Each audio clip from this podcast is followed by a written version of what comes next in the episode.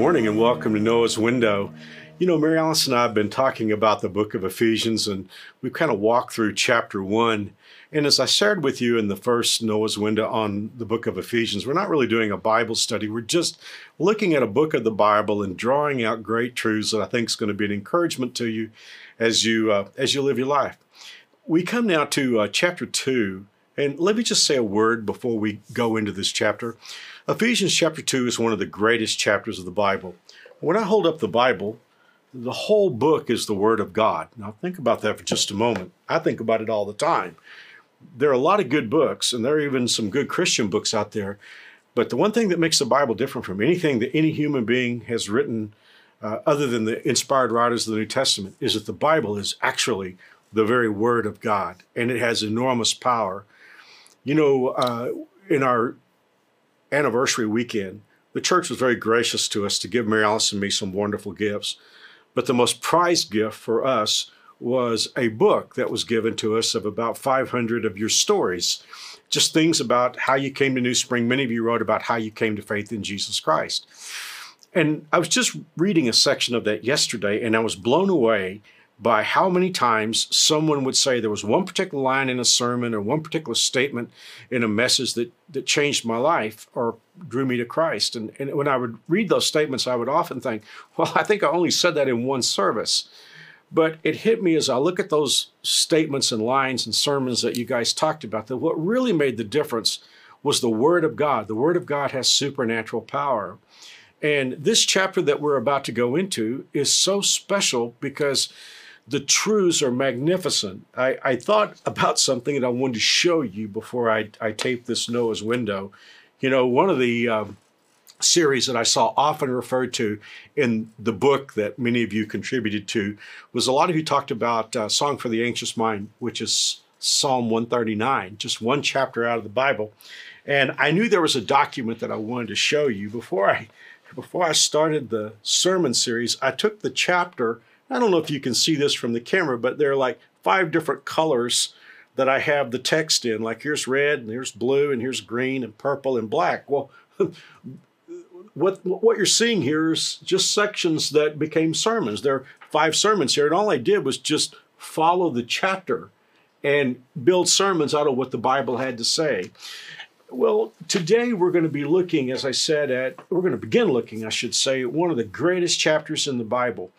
And there's so much that we could say about this chapter that I think would be an encouragement to your heart. And tomorrow we're going to dive into it. But I wanted to do something today. I just wanted to read some verses of this chapter and just let them speak to your heart. I mean, tomorrow we'll start taking it apart and looking at some of the individual lines, but I just wanted you to hear it in the context.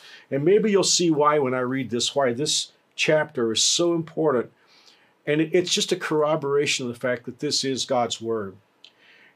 Verse 1 says, Once you were dead because of your disobedience and your many sins.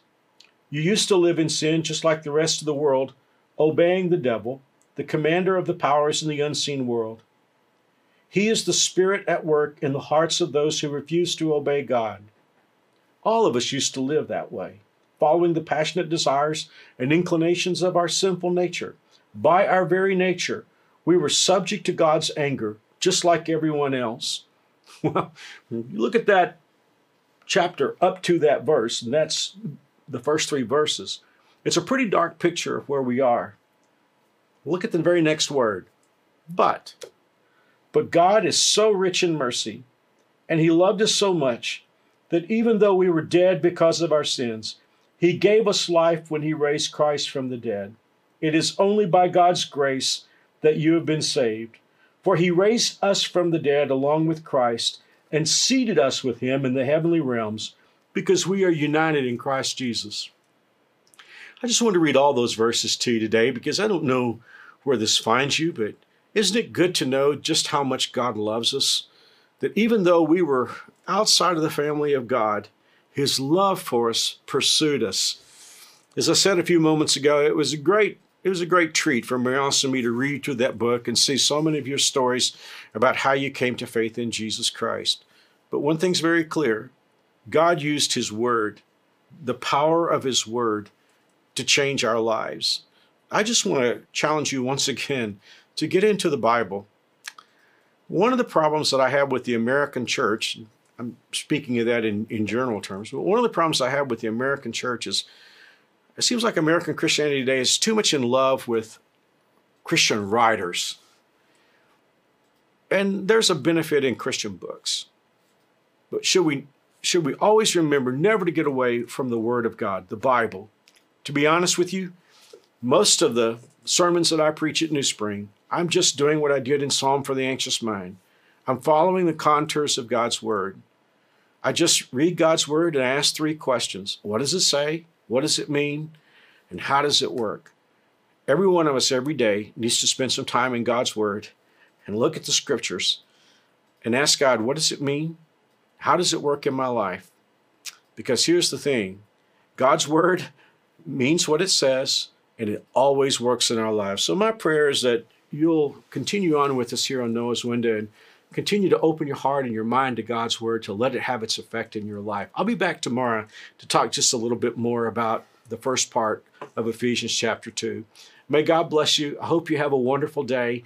Before I go, could I pray for you and ask for God's grace on your life and those in your family. Father God, thank you that you love us so much, that you pursued us even when we were alienated from you because of our sins. How we thank you in this chaotic, trouble filled world that you have left us your word to help us navigate through this life and know what lies ahead because of your grace. In Jesus' name I pray. Amen. Well, thanks for joining us on Noah's Window. I'll be back tomorrow and, and I'm going to like begin in chapter one, excuse me, begin in chapter two to show you some of the things that God has to say to us. See you then.